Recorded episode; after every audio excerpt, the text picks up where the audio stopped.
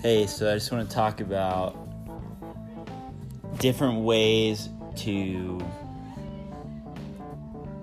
um, turn a profit and the importance of customer relations.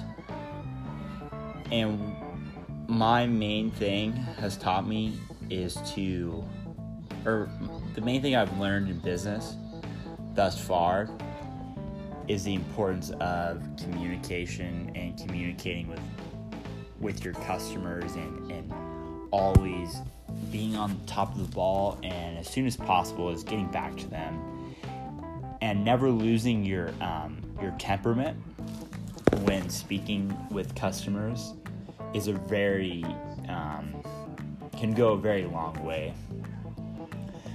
Um, the the number one thing that I or the number one platform that that I learned to do this was through Turo, which I would I have done 17 trips, all five stars. I'm the top 90 percentile with Turo as as host, and I, I can't wait to um, start listing another car um, through Turo this summer and really enjoy it. It's like a great experience. I've met I've met people from as as cliche as it sounds, I've met people from all over the world. Like I honestly have. Met people from New Zealand, super cool. Uh, they were great people. Talked. They they loved because I have a Ford Mustang, and they they loved uh, Fords over there, and there's not a lot of them. They're super into that.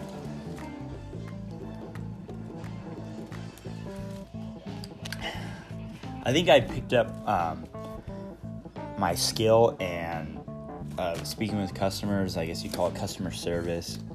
Working at a car dealership, just over the years, greeting people and really learning how to, because um, you don't know what that customer, you don't know if they're stressed. They could be jet lagged. As a referring back to Turo, because I that was a big thing. I'd always would um, drop the car off at the airport, contact the customer, and then have to deal with TSA. They'd come out, and, you know, you can't park here. You have to keep it moving, and you couldn't leave your car. I found that out because that could be a potential bomb. yeah, but anyway, so it's really it's really good. I, I feel like to surround yourself with um, entrepreneurs or in the realist um, perspective, businessmen and people that have started their own business because a majority of people that you meet are employees, and there's nothing wrong with being an employee, but it's very hard to break that consciousness of being an employee. And to start a business, you have to be extremely positive extremely positive because if you're not, you won't have a shot, like a shot in, the dark. So I think it's it's good to go seek out, um, you know, other entrepreneurs just just so, yeah, you can gain experience, but you can gain knowledge from things like that. But it's really good to just be around that type of mentality because you can kind of get sucked down into that. Like the only way to make it is through just being an employee and such.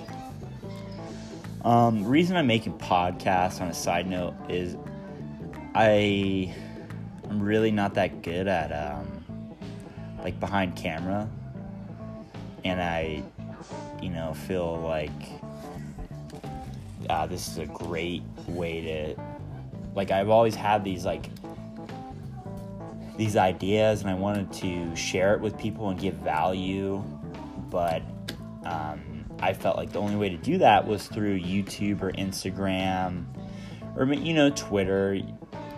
But I really want to share my voice and uh, literally and satirically, I guess. But it's so funny. It's like the first couple of minutes on these podcasts, I'm super nervous, and then as I get in like a flow of things. Like I guess you'd call it a flow state.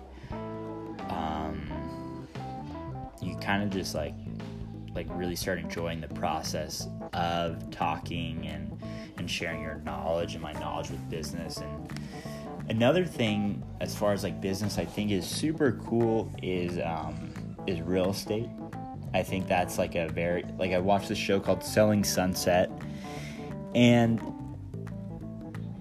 um, this girl is like 27 got a real estate license and a week later sold like a property like that was like seven million dollars. You know that, that must be like super exciting but for me i really would like to get into more of like um,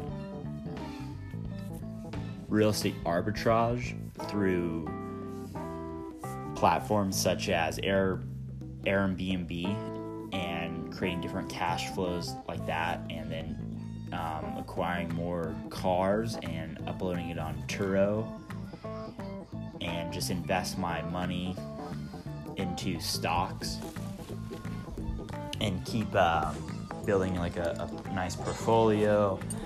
Um, I've tried like day trading, but I'm I'll totally be honest. I'm not too. Um, I'm not an expert by any means in that. Uh, I've tried um, retail arbitrage through Amazon Seller. The the problem with that is items don't move as fast, so you have to have already some type of other income, like your job or, or your business, or like passive income from real estate and such. But yeah, that, that was a podcast, you know. Kind of been lazy the past couple of days and totally watching this movie. Uh, I don't know, some 80s movie, but I'm going to get back to that and hope everybody enjoys their weekend. It's currently Friday. Yeah, just enjoy your weekend and you know let your your brain neurotransmitters charge and then crush it the following week and accomplish all your goals. Thank you.